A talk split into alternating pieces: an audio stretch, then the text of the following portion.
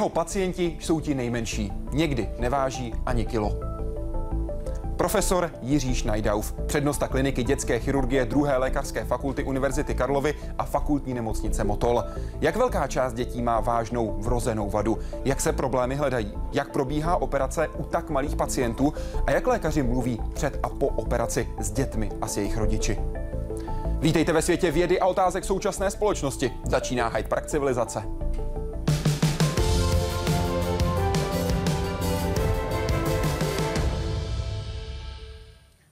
Pane profesore, vítejte v Hyde Parku Civilizace. Moc děkuji, že jste přijal naše pozvání. Dobrý večer.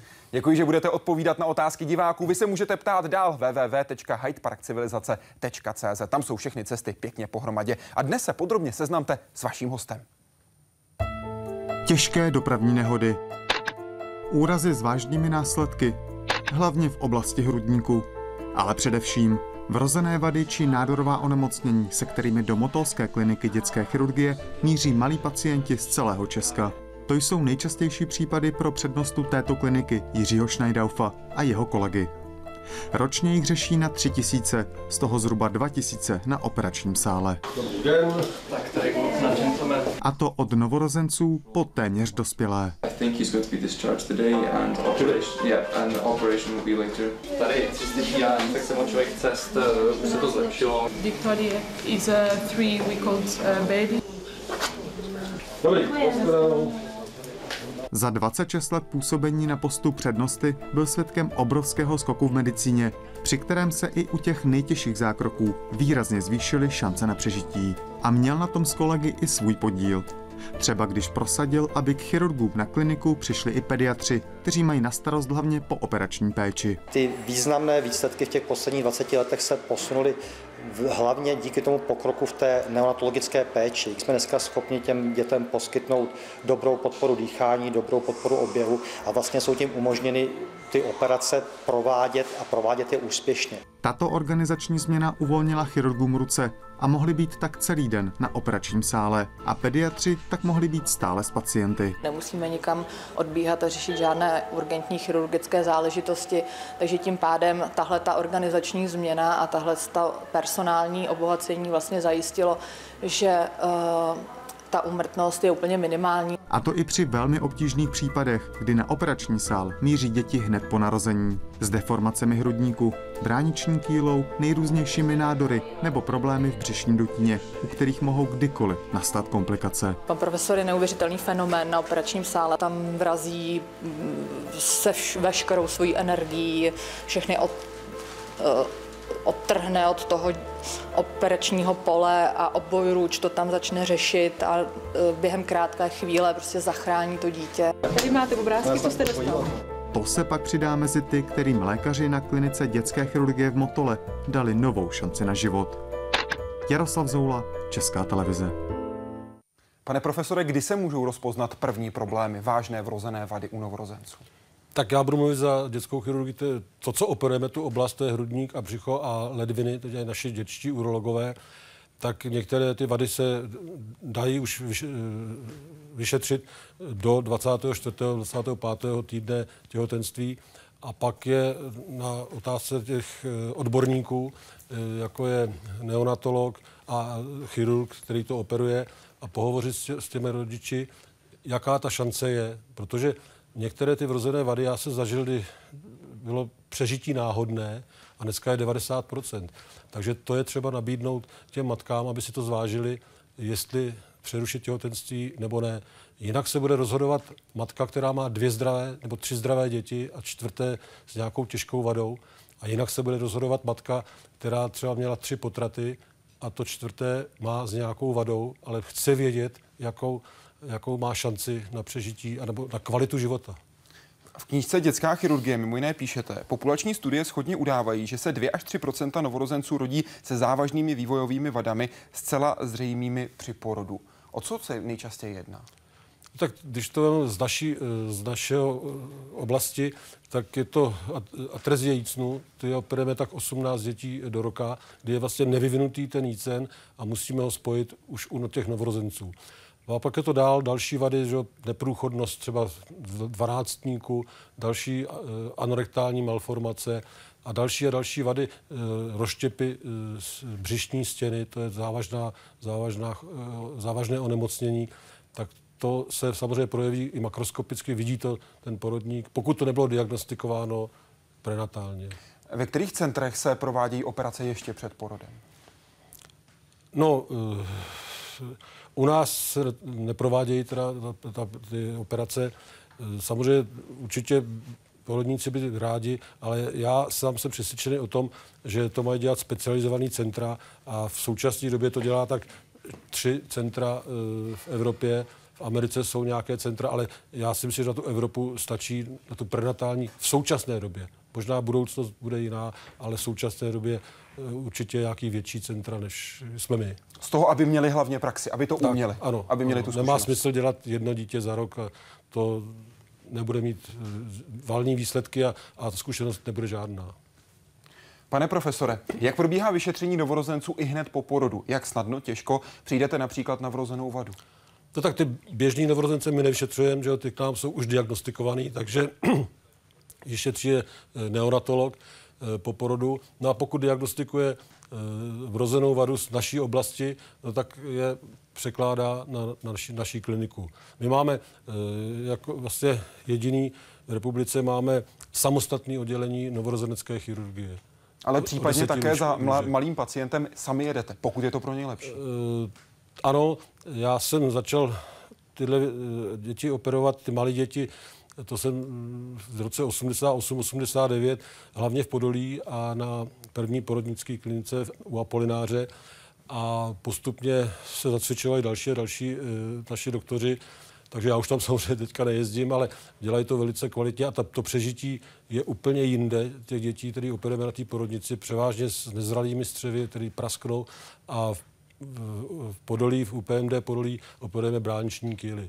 To jsme přišli na to, že Eh, koncentrovat ty pacienty bude lepší a to přežití eh, těch pacientů je podstatně lepší, když jsou koncentrovaní do tohohle centra a my, naši doktoři tam jezdí operovat. To jsme začínali s tím taky, teda eh, to už je dva, přes 20 let. V té reportáži Jaroslava Zouly jsme slyšeli tu změnu, kterou byste prosadil, tak aby s vámi byli pediatři. Hmm.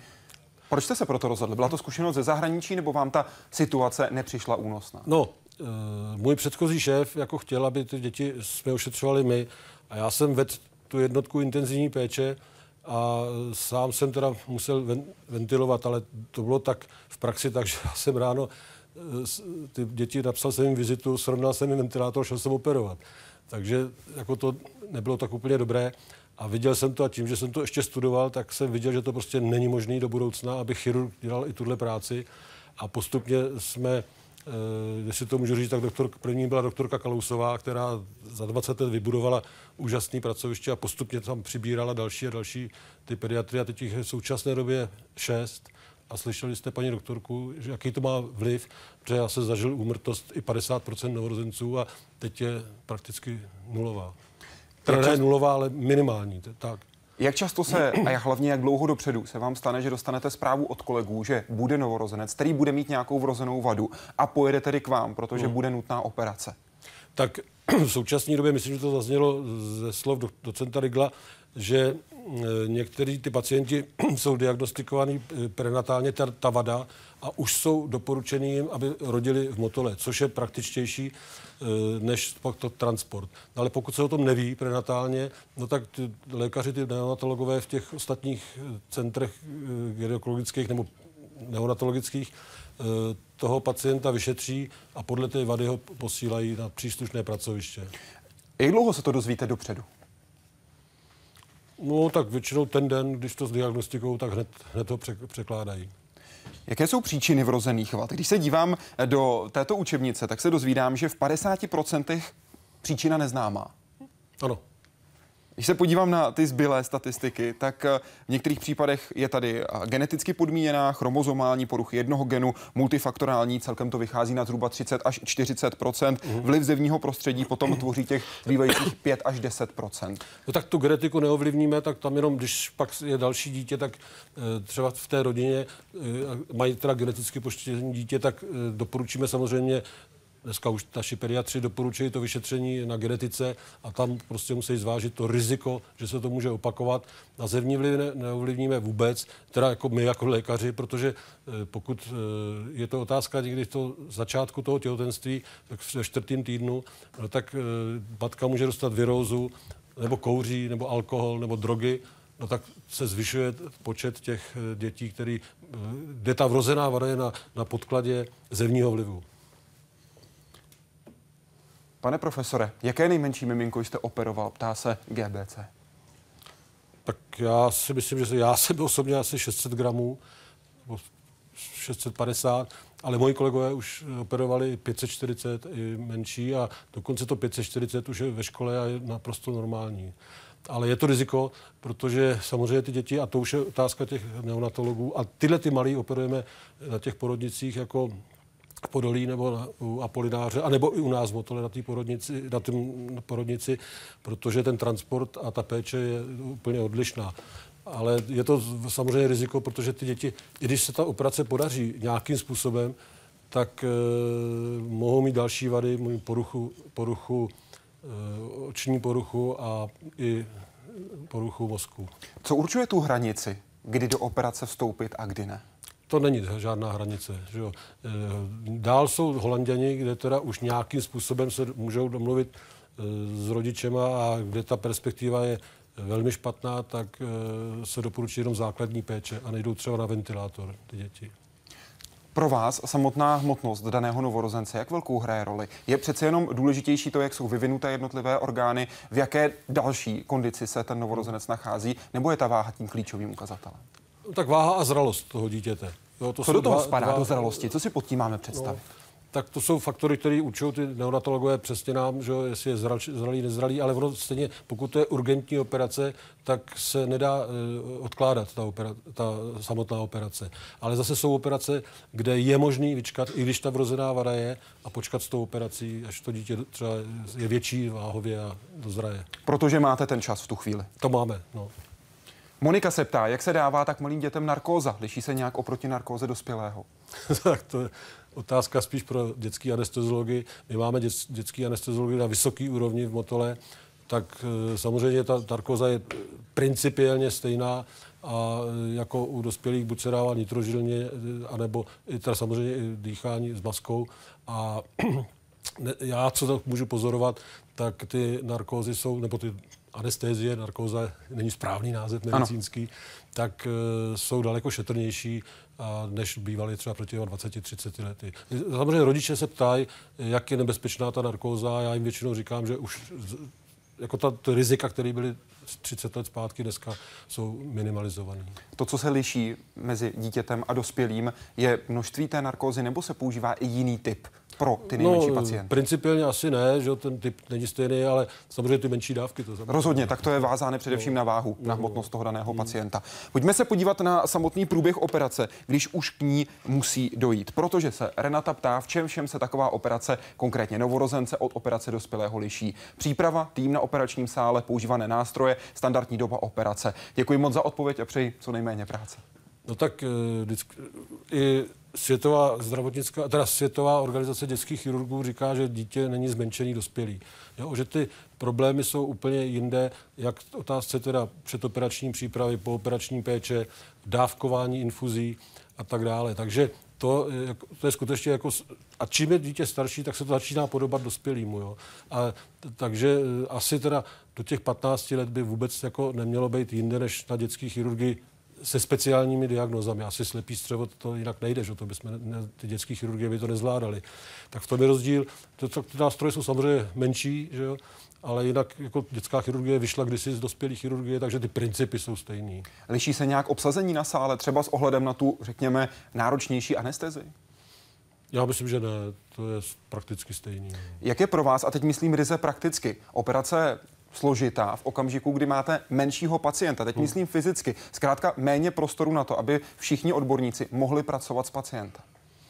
Tak samozřejmě to zvyk, že musí to člověk naučit že, s těma malými dětmi.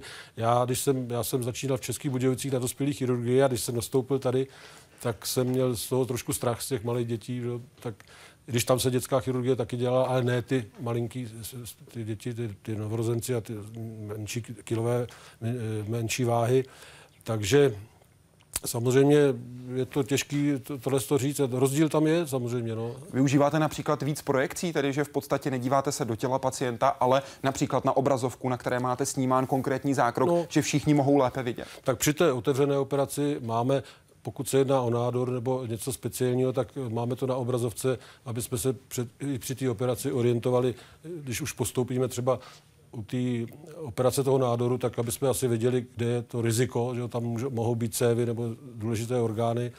No a jinak samozřejmě, jinak samozřejmě při laparoskopii naši lékaři mají monitor, teda obrazovku a tam podle toho se samozřejmě řídí. Což už je samozřejmě standardní no, v takovém to zákroku, to už, no. se, to už se neliší. Otázka od Marie, jaké nejčastější problémy mají nejmenší pacienty, které, pacienti, které máte v péči? Uh, Co řešíte nejčastěji?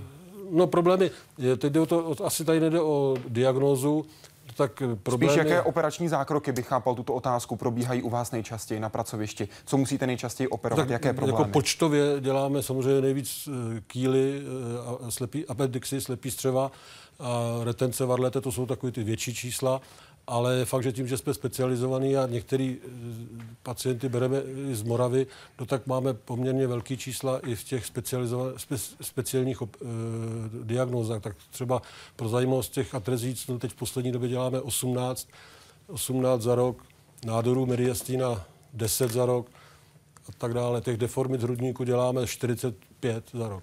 Atrezie je tedy neprůchodnost, myslíte ano, jícem, předpokládám? Ano, ano, neprůchodnost, a nevyvinutý. Atrezie je nevyvinutý, že jo nevyvinutí jícnu. Nejčastěji to bývá z dolní tracheozofageální pištělí, jestli ano, se nemýlím, v 85% ano, To případů. je nejčastější, kdy to dítě je samozřejmě ohrožený. Pokud by se to nediagnostikovalo, a tak by zemřelo na aspirace, protože z toho žaludku to vlastně jako se vrací, ten obsah se vrací do průdušnice. Mm-hmm. To se vrací do průdušnice, takže tam je potřeba eh, jako nejdříve podvázat tu píštěl, a potom, eh, pokud ty pahýly jsou blízko sebe, tak se dělá takzvaná primární anastomóza, primární výkon, že se spojí ten jícen koncem ke konci. Pokud... Tady to vidíme, tohle je ta varianta, kdy tyto dvě části je potřeba, aby byly spojené. Dělá se to konkrétně zákrokem, kdy se jedna část dostává dovnitř druhé části. Tady to vidíme asi nej, nejpřesněji, eh, kdy se v podstatě zasouvá, následně se obě dvě části spojí, tak aby dané dítě mohlo dobře eh, žít dál, tak aby jícen fungoval tak, jak no. má. A pak je tam ten problém, že u nějak určitého procenta pacientů to není možné spojit s nějakým rizikem, že by se to eh, v podstatě ta anastomóza by nevydržela, tak tam někdy děláme odložené operace, to dítě musí zůstat, většinou zůstává v nemocnici a po dvou měsících se pokusíme a většinou to jde spojit ten jícen. Tak to je složitější. Jak velký je jícen v takovém věku? No tak v tomhle věku tak mm, ta šířka je tak do, do 8 mm, řekněme. Záleží na váze toho dítěte. Rozhodně, samozřejmě. rozhodně se to no. poměrně rychle mění, mm. samozřejmě, mm. ale dostáváme se méně než 1 cm. To určitě. Jak je tlustá stěna? Tak 3 mm, 2 mm. Takže vám tam zůstávají v podstatě 3 mm volného prostoru, jinými slovy. Ano. Tedy ne mnoho místa. Ne. Jak dlouho taková operace trvá pro vás? Tak záleží na zkušenosti že toho operatéra. Když to dělají mladší, tak vždycky tam je někdo s tím samozřejmě zkušenější a tak ta operace, pokud je snadná, tak je do hodiny je to hotový. No. Kolik už máte operací za sebou vy osobně? Ježišmarja. Nepočítám teda ty, tak když počítám ty složitější, tak, tak 150 ročně, no, tak za 10 let to se dostáváme 1500, do poměrně... 3000. Do poměrně vysokých čísel, když se podívám na to, jak, 5000, jak dlouhá je vaše kariéra. 5000 tak těch složitějších a tak ten slepý střela nemám spočítaný. O čem jste hovořil především ve vztahu ve, k vaší práci v Podolí, eh, vrozená brániční kýla, ano. která vzniká v prvním trimestru nitrodiložního vývoje, onemocnění, kde v podstatě vzniká prostor, v rámci kterého se přesouvají orgány v těle tam, kam nemají. Mm. Když jste s tím začínal, kolik se o tom tehdy věděl? No, my jsme, my jsme v podstatě v té době tu brániční kýlu operovalo 110 pracovišť v České republice a výsledky byly nepublikovatelné, protože ty, jestliže toho děláte málo a my jsme dělali třeba 5, 6 za rok, ani ne, a e, na dalších pracovištích taky a bylo jenom pár dětí přežívalo. My jsme měli do roku 90 jsme neměli, měli menší než 50% e, přežití.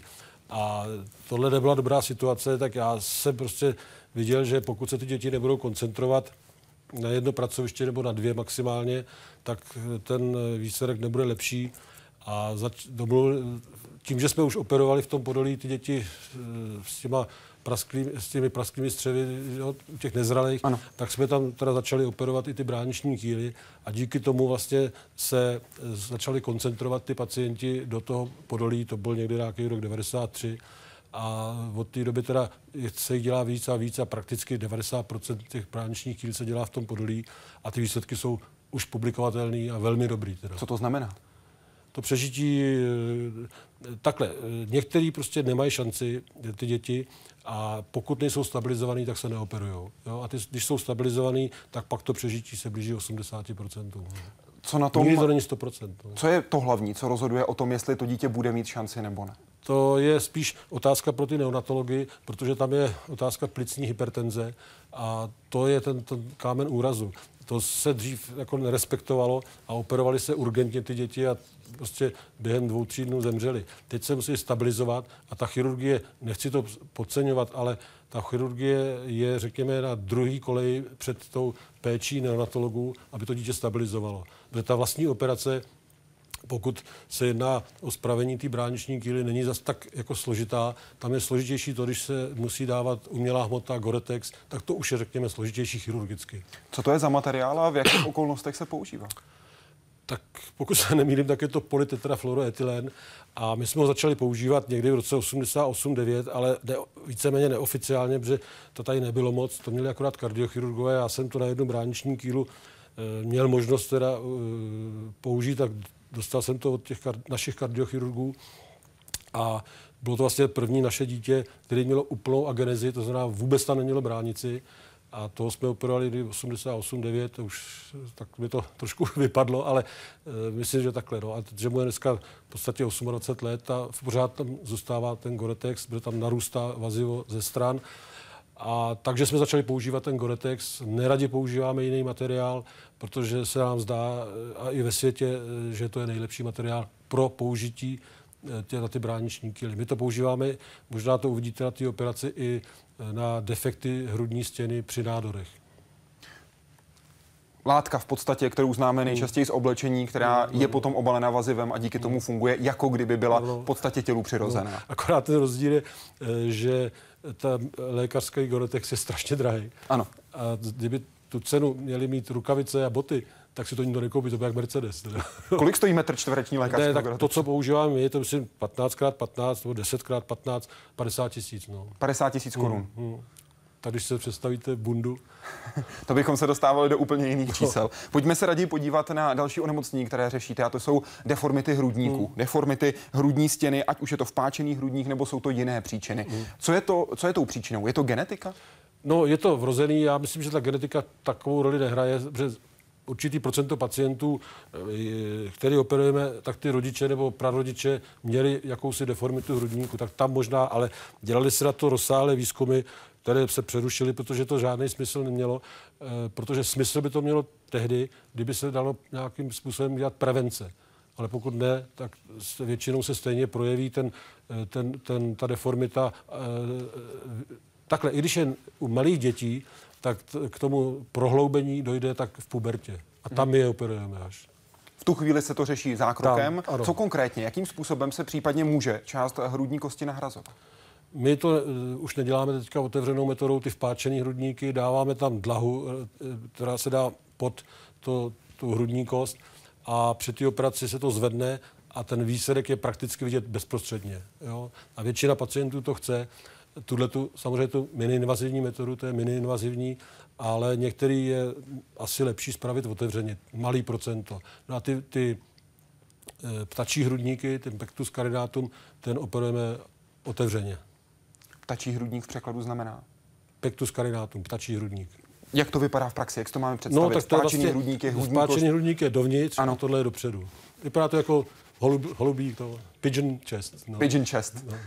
Holubí hruď. Holubí hruď. Pan profesor Schneidauf zmínil látku Goratex a hlavně její použití v rámci medicíny. Pojďme se podívat na operaci, na kterou také narazil. To se týká konkrétně velmi složité operace, na kterou se šel podívat náš redaktor Jaroslav Zoula. Jde konkrétně o operaci malého chlapce, který měl opakovaně nádor v hrudníku.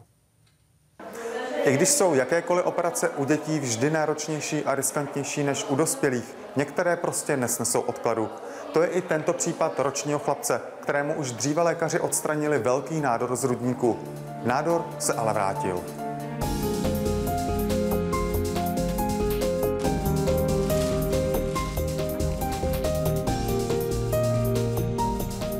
Takhle vše vypadalo před první operací. Jasně je vidět, jak neobvykle rozsáhlý nádor vyplňuje půlku hrudníku a tlačí na plíce a srdce. Lékařským slovníkem je to lipoblastom, nezhoubný typ postihující výlučně děti. Půl roku po první operaci přišla další, byť v mnohem menším rozsahu. Při opakovaném odstranění nádoru přišla jiná komplikace. I když tento typ není zhoubný, začal prorůstat do okolí. Kromě něho tak lékaři musí malému chlapci odstranit i dvě žebra. To. Jo? Místo po odstraněných žebrech ale nemůže zůstat prázdné. Vyplní jej proto speciální materiál. Dobrý, tak teď dáme ten Goretex. Odstraněná tkáň je zase připravená na další vyšetření. Prosím tě 18 dobré. Po dohodě s onkology pak lékaři rozhodnou, jestli chlapec nakonec bude muset podstoupit i chemoterapii. Je pravda, že u novorozence nebo u velmi malého dítěte, pokud se podaří úspěšně ta operace, tak je někdy možné tu chemoterapii vyloučit nebo ji snížit a pro to dítě to samozřejmě mnohem prospěšnější. Proto je u malých dětí precizní chirurgická práce ještě o něco důležitější než u těch větších. Jak ale tým profesora Schneidaufa uspěl u tohoto chlapce, se teprve ukáže. Jaroslav Zoula, Česká televize. Jak to vypadá několik dní po operaci? Máte dobré zprávy? Tak zatím ten průběh je dobrý. Musí se počkat víc než týden, abyste měli potvrzení, jestli se No, nebude muset případně Takhle operace tak, opakovat. většinou tak 10-14 dní je definitivní, definitivní ta histologie, ten výsledek. Na základě čeho se rozhoduje, jestli po nějaké podobné operaci, teď se nebavím o tomto konkrétním příkladu, následuje chemoterapie, ozařování, nebo jestli to není nutné? No tak uh, u běžných nádorů, třeba jako je nádor jater nebo ledvin uh, nebo um, retroperitonea, to, tomu se říká neuroblastom, tak tam jsou standardní postupy, to onkologové, že jo, podle uh, určitých protokolů uh, to nasazují a ty změny jsou akorát u neobvyklých nádorů nebo j- průběhu, který je nestandardní. Takže tam pak je třeba možná otázka záření třeba. Protože důsledky pro malé pacienty jsou samozřejmě podstatně vážnější než pro dospělé. Ano, ano. Jaká je úspěšnost a hlavně jak se vyvíjela úspěšnost, pokud jde o operaci nádoru jater na vašem pracovišti? No, tak eh, my jsme do těch 90. let jsme neměli eh, dobrý výsledky, protože ta zkušenost byla malá a hlavně jsme nebyli tak radikální. Nebylo zvyklý operovat třeba polovinu jateru těch malých dětí, protože to někdy operujete obrovský nádor a je to, je to eh, musíte vzít půlku nebo i dvě třetiny jater. Že? A to si nikdo tenkrát netroufl. Já jsem v 90. letech byl ve Španělsku v týmu transplantací a tam jsem viděl, že e, tam dělali i dobře resekce a tam jsem viděl, e, že lze dělat větší výkony na těch játrech, tak když jsem pak přijel, tak jsme začali opravdu radikálně. Hlavně mě v tom podpořil pan profesor Koutický, to byl v té, v té době šéf e, kliniky dětské onkologie a on sám to viděl, že když my to ne, neodstraníme nebo vezmeme biopsii, tak ty děti do roka do dne umřely. Že jo? Takže s jeho souhlasem a museli jsme to vysvětlovat i rodičům, jsme šli do určitého rizika. No ale celkem to se to zlepšilo, takže my jsme byli asi první teda v republice, kdo udělal trisegmentektomii, to znamená udělal tři segmenty těch jater a e, postupně se takhle postupovali a když ta radikalita byla veliká, tak to přežívání začalo být taky lepší. A dneska eh, konkrétně na ten nádor, na ten hepatoblastom přežívá nám 86% pacientů a to je top, opravdu nejen v Evropě, ale i ve světě. Takže na to jsme jako právem hrdí. Teda, no. Na začátku 90. let to bylo pro srovnání asi 10-12%. Tak 12, no. Játra mají v dětském věku velkou regenerační schopnost a proto je možné resekovat až 80% hmoty ano. bez vážných následků. Ano. Resekovat tedy odstranit v tomto ano. případě. Ano. Až 80%. Ano. A to je právě to, eh, když, tak řekněme, když odstraníte, tam játra mají dva laloky, pravý, levý, ano. pak se to dál dělí na ty segmenty a když odstraníte levý lalok, tak je to, řekněme, opravdu zhruba je třetina a pravý lalok je dvě třetiny.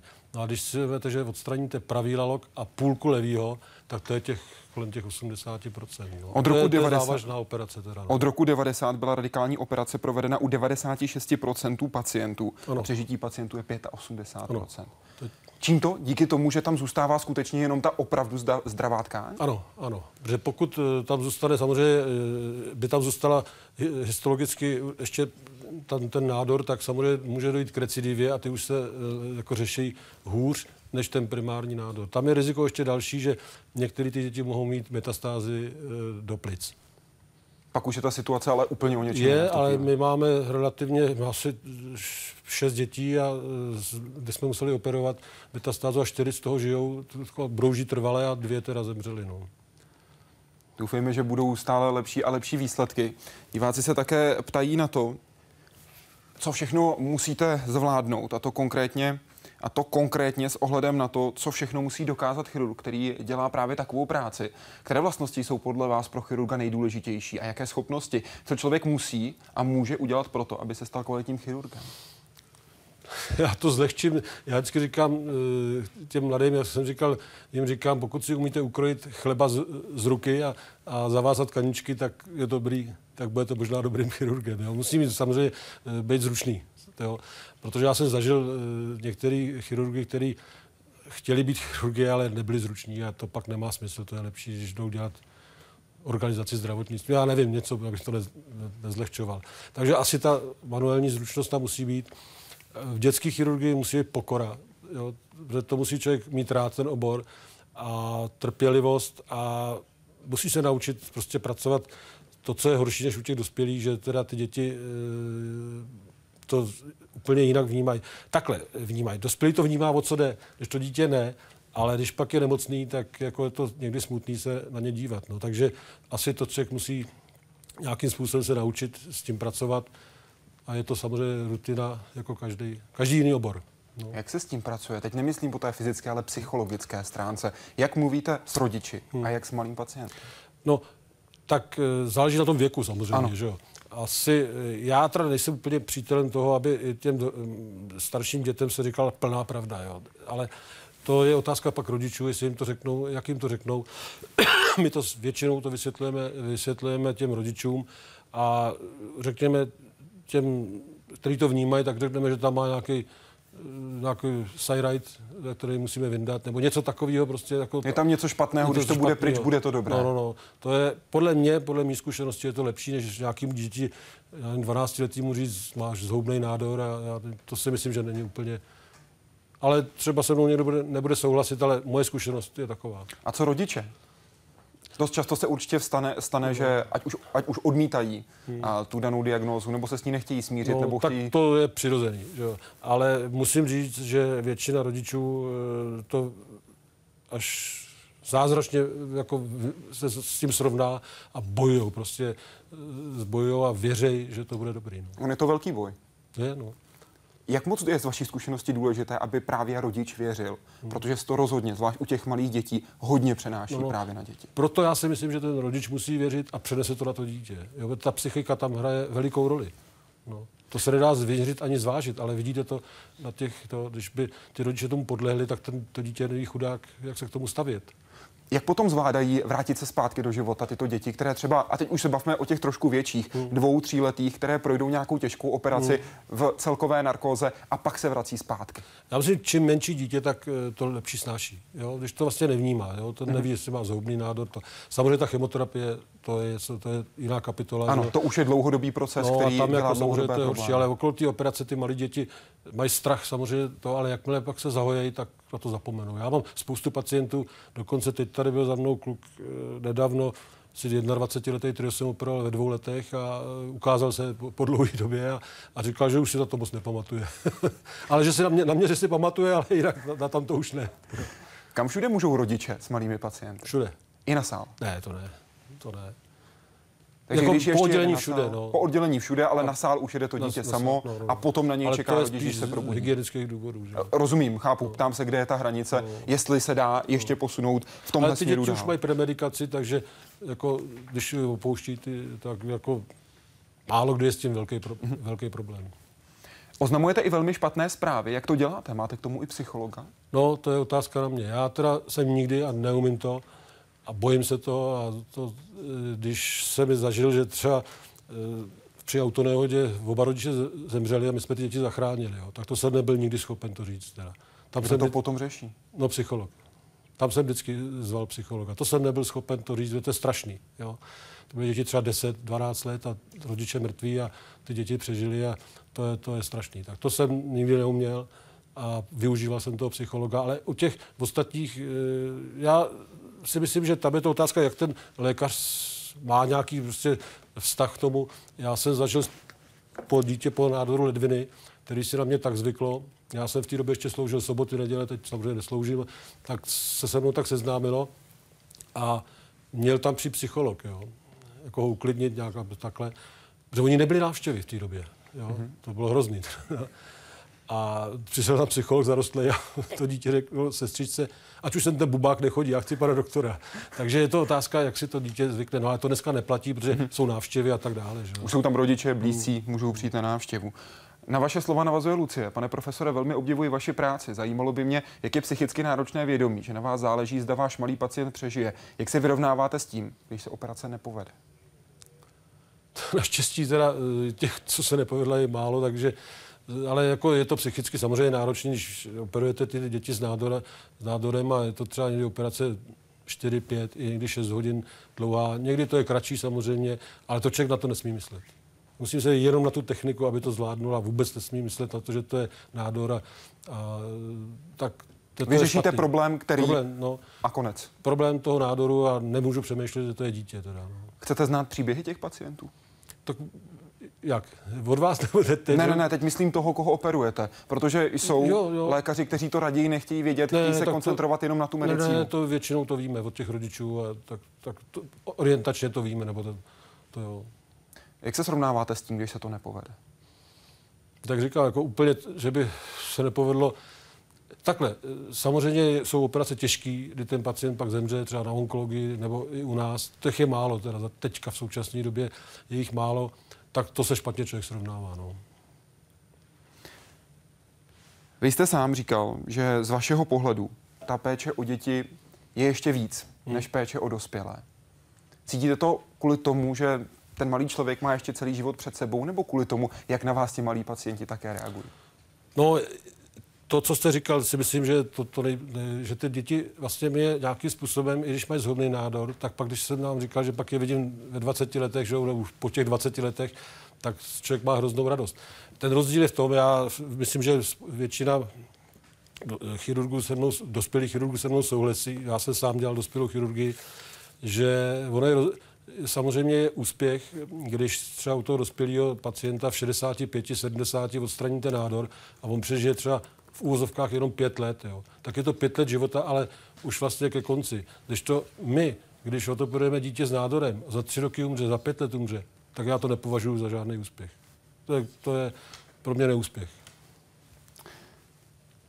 Pamatuji si, že kdysi jako sekundář jsem za dětmi chodíval, hrál si s nimi, povídal. Tohle už není v mé moci a velice mě to mrzí. Vaše slova z roku 2013. To je pravda, no.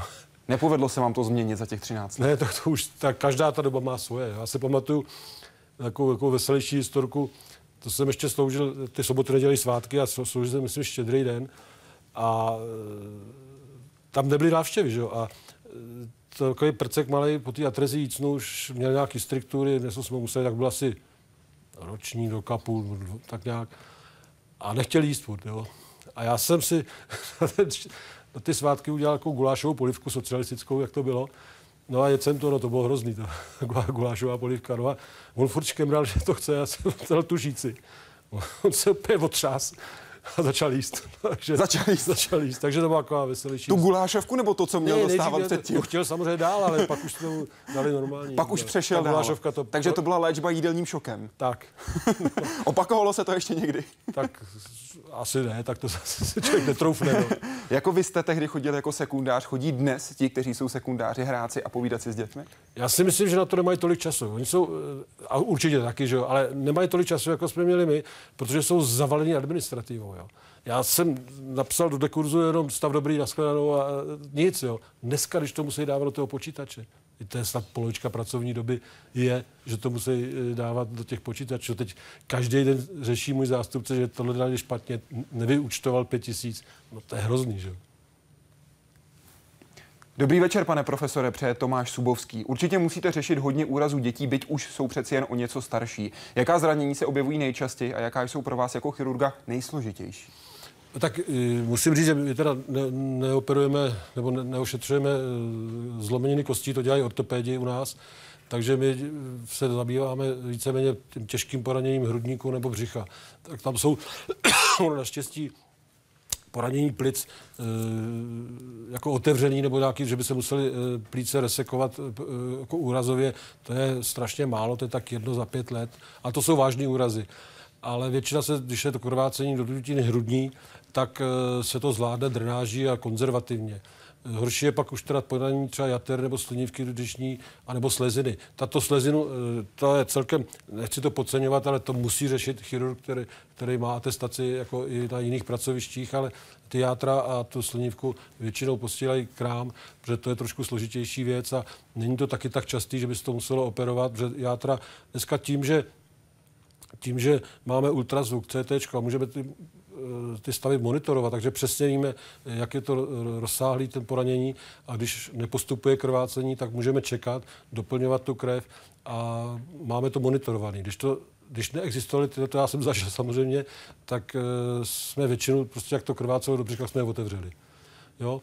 Ale naštěstí, když to bylo malé zranění, tak jsme zašili ty játra a byli jsme slavní, teda, jako, že jsme zachránili dítě, což je jako směšný, že jo? ale Na druhou stranu to zachráníte dost možná právě tím, že ho nemusíte tak, otevřít. tak, tak. No a pak jsou poradní slívky, tak eh, tam já jsem zažil dobu, buď to umřeli, anebo se jenom zadrénovali a leželi půl roku, eh, měli píštěle a tak teď my jsme začali opravdu trošku radikálněji a ty výsledky jsou velmi, velmi dobrý a, a prakticky žádný dítě s poraněním slizivky nezemřelo. Podle statistiky aktualizované k srpnu roku 2015 následkem úrazu umírá v České republice jedno dítě každé tři dny. Jaké jsou z vašeho pohledu ty nejhorší normy chování, které rodiče občas uplatňují a které se potom v důsledku dostávají k vám a jsou to třeba i ty děti, které musíte léčit? Tak ty nej, nejtěžší, eh, jako to teda odbočím, jako mě překvapuje, kolik je pokusů o sebevraždu dorostenců. Jo. To já jsem nezažil jako v mém mládí, teda, že by tolik dětí skákalo z pátého patra jako v pokusu o sebevraždu. Tak to je taky vážný takovýhle samozřejmě poranění. Ale To je výrazný trend, víc- který sledujete, výrazný No. Mně se to zdá, že toho je daleko víc, nebo určitě víc, než já jsem byl dorostenec. Že? Ale co je hlavně teda nejčastější a nejvážnější, jsou samozřejmě autonehody. No. Ano.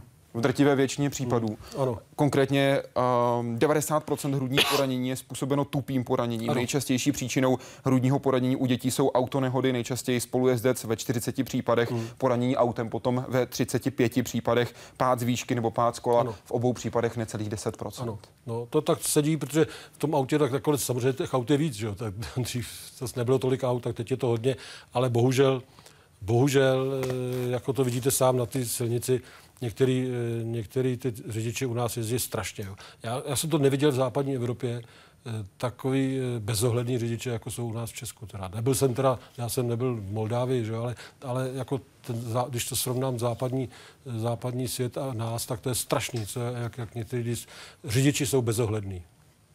Jedou, že já jsem zažil jeden případy na, na křižovat, na ten křižovat se šel dědeček s dvouma dětma a ten bezohledný řidič je na přechodu přejel, oba dva, ty, obě dvě ty děti, že jo. Co nemůžete odpustit rodičům, že zanedbávají? Řekl jste v roce 2013 ten v odpovědi na tuto otázku, týká se to dětí s popáleninami. Platí to No, pořád? my už teďka tolik těch eh, popálení ne, eh, nemáme, protože to se koncentrovalo, jako se to všechno specializuje, tak se to koncentruje na, na plasti, kliniku plastické chirurgie, na popálení nový eh, kliniku. My jsme je dřív měli v Motole i a leželi třeba na áru, ventilovaný, a takže jsme s tím měli větší zkušenost s tím těžkým poraněním. Dneska už to dělám u nás jenom ambulantně, ne, ne, nejsou už lůžkově u nás. Takže to je moje zkušenost z dřívějška, ale je to většinou u těch malých dětí to je neopatrnost, neopatrnost eh, těch rodičů. Jo, protože to dítě, podívejte se, když při zabíjačce dítě spadne místo prasete do té kádě s vařící vodou, no tak či je to vina? Vždycky rodičů, že jo? Pane profesore, říkáte starším dětem dopředu, že budou muset na operaci, nebo to vědí jen rodiče? Jak dlouho se na operaci čeká? Tak záleží samozřejmě na jakou operaci. Že jo. My máme krátké čekací doby. Takhle, eh, u nádoru, když to jde, eh, tam prezentuji v pátek onkologové eh, dítě s nádorem a další tedy neoperujeme. A nebo řeknou, ne, musí dostat ještě chemoterapii, tak už potom se přizpůsobíme tomu. Jinak se čeká různě. Čekací doba na, na kýli je poměrně dlouhá, jenže oni dneska, jak všem říkají, že není rajonizace, no tak k nám chodí i na rajoni a tím toho máme víc a ty tři měsíce se musí čekat. No. Kromě teda nejmi, nejmenších dětí, kojenců, eh, novorozenců a kojenců, tak ty operujeme hned a dostanou přednost. Ale ty starší děti musí chvilku čekat. No. Ví to dopředu? Že půjdou na operaci? Jo, jo. Když to vnímají, tak už to vědí. Tyhle ty drobné operace, to se, to, to, my jim to říkáme, rodiče jim to říkají, tam s tím není problém. Teda. Málo, jako já si myslím, že málo dětí jsou, tak, jsou dobře zpracovaný rodičema, že jako nějak problémy s tím nejsou. Jak se díváte na nové trendy v medicíně? A teď se neptám na tu tradiční západní medicínu, ale třeba na tradiční čínskou medicínu. Má to podle vašeho názoru a podle vaší zkušenosti uplatnění tady v České republice? Já si myslím, že určitý choroby určitě mají pozitivní vliv ta čínská medicína. Já s tím zkušenost nemám. Eh, Určitě bych to nedoporučoval, což se stane jednou za deset let, že rodič se zblázní a chce nějaký alternativní eh, léčení u dítěte s nádorem. Já vždycky jim říkám, vidíte, vycházejte ze současných znalostí medicíny. Když ta medicína vám řekne, že už si neví rady, tak klidně běžte k šarlatánovi nebo k čínský. Protože já to nechci teda srovnávat, jo, někam. Ale dokud víme, co máme dělat, tak rozhodně u těch nádorů se přizpůsobte současné medicíně. Dokud tedy řešíte ten tak, případ, dokud tak. víte, kam jít no, dál. A když pak už se neví, nebo už to nezabírá, tak pak si myslím, že ta nějaká medicína jiná eh, může nastoupit. V okamžiku, který když neví západní, tak hledat dál. Tak, Co byste tak. případně vy doporučil, pokud už západní medicína neví? Byť chápu, že to je samozřejmě individuální. Týká se to konkrétních případů. Já nevím s těma léčitelama, no já, já si myslím, tak de- 10% něco na tom je, ale 90% jako tyhle stavy nemůže vy- vyřešit. Tam možná funkční věci, jo, protože když někdo nevěří doktorovi obvodnímu, že má tu bolesti tamhle, tu bolesti tamhle, tak tam asi ta telemedicína to, ale jako to je úplně mimo můj obor teďka, protože u nás se to moc nevyskytuje. Rozumím, tohle. rozumím. Dobrý den, přeje Adam. Chtěl bych se zeptat, jak to vypadá do budoucna s počtem lékařů pro tolik specializované obory. Jaký je váš? Je zájem a vychováváte si nástupce? Tak já jsem nástupce vychoval, to, to, to tam slyšeli, tak doufám, že jsem vybral dobře. Ale eh, teď je to s počtem lékařů pro specializované obory. Takže on za nás obor, náš obor teda. Chce, je, je, Ano, čistě váš obor, no, ve kterém vy pracujete, dětská chirurgie. Tak zájem byl větší teda, musím říct. Jo.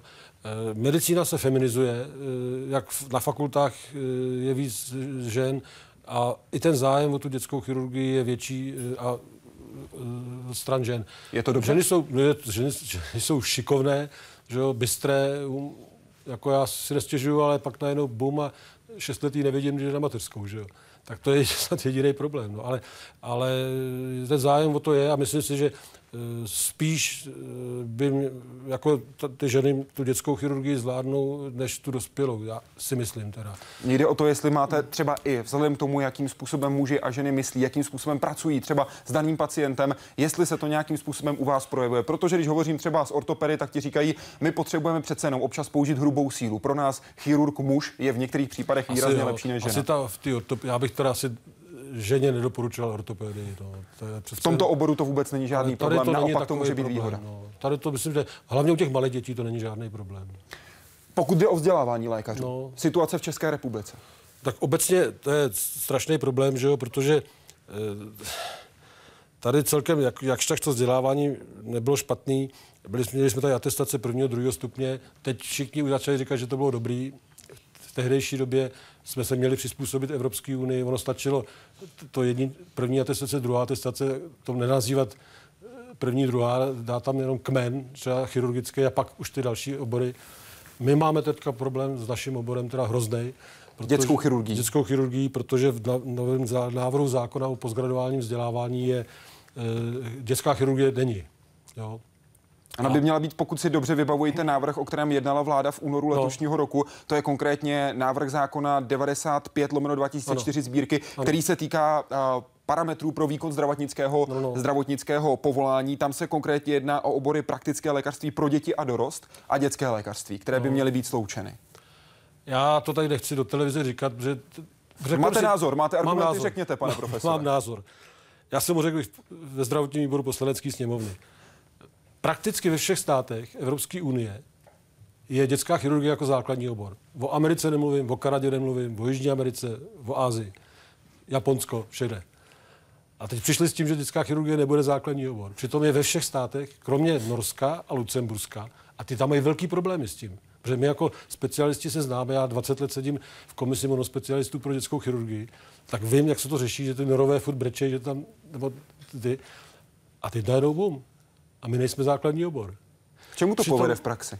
No já si myslím, že ono takových 3-4 roky se nestane nic, jo, protože v současné době ty lidi, kteří mají schválenou atestaci teď, tak ještě pojedou podle starého. Ale za těch, za těch pět let to začne být nebezpečný až. Jo, protože... To znamená, že to nebudou umět, že nebudou umět tu práci no fyzicky? Ne, v práci to bude tak, že ty lidi podle toho systému, který je navržený, budou muset udělat kmen, dva roky, to udělají i dětští chirurgové, kmen dospělý chirurgie a pak čtyři roky dospělou chirurgii a pak čtyři roky dětskou. No to nikdo dělat nebude.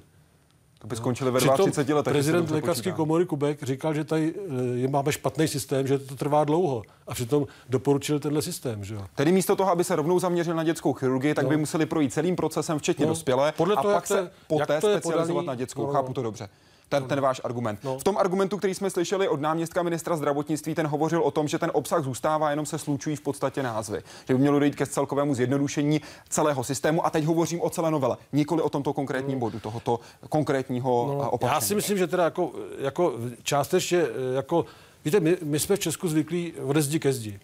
Jedno období ministerstvo navrhlo 84 základních oborů, což byl úplný nesmysl a výsměch v Evropě. A teď najednou zase 29. A v Evropě je 30 až 40 základních oborů. Záleží podle státu. A dětská chirurgie je tam prakticky vždycky. A ty tam nejsme. Já si to je nešťastný rozhodnutí ministerstva. Jo, a nevím, Ještě jestli... bude schvalovat jak poslanská sněmovna, No já tak doufám, já doufám, že ty poslanci mají děti, vnoučat, že aspoň pochopí, že ta dětská chirurgie by měla být zachována. Uvidíme, na 24. to budeme rozhodně tohle téma sledovat. Vy mi ještě řekněte, jak vy ze své zkušenosti vidíte kvalitu českých lékařů. Zvyšuje se? Já si myslím, že obecně jsou český lékaři obecně jsou srovnatelní se západem. Obecně ano.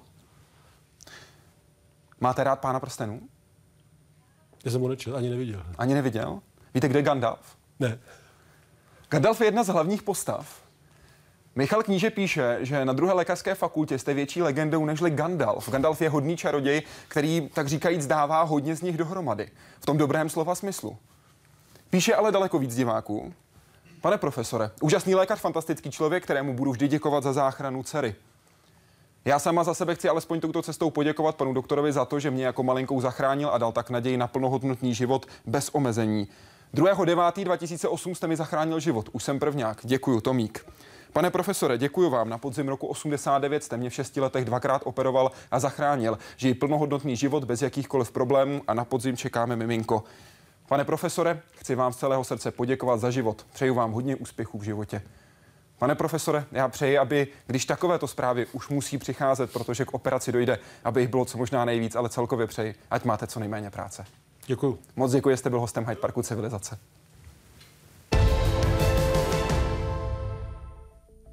A vám děkuji, že jste byli diváky Hyde Parku Civilizace. Doufám, že s námi budete i příští týden. Vaším hostem bude jediný český pilot, který pilotuje A380, největší dopravní letadlo Airbus, který přiletí také na pravidelné lince do Prahy. Bude to právě na konci příštího týdne a on bude tím, kdo ho bude pilotovat. Vzhledem tomu, že v sobotu v 8 hodin a 5 minut bude už v Dubaji, bude se připravovat na svůj let, natáčet s ním budeme už ve čtvrtek. A tak se ptejte na www.hydeparkcivilizace.cz. David Hecel bude vaším hostem. Děkuji vám za pozornost, těším se příští týden a přeji hezký večer.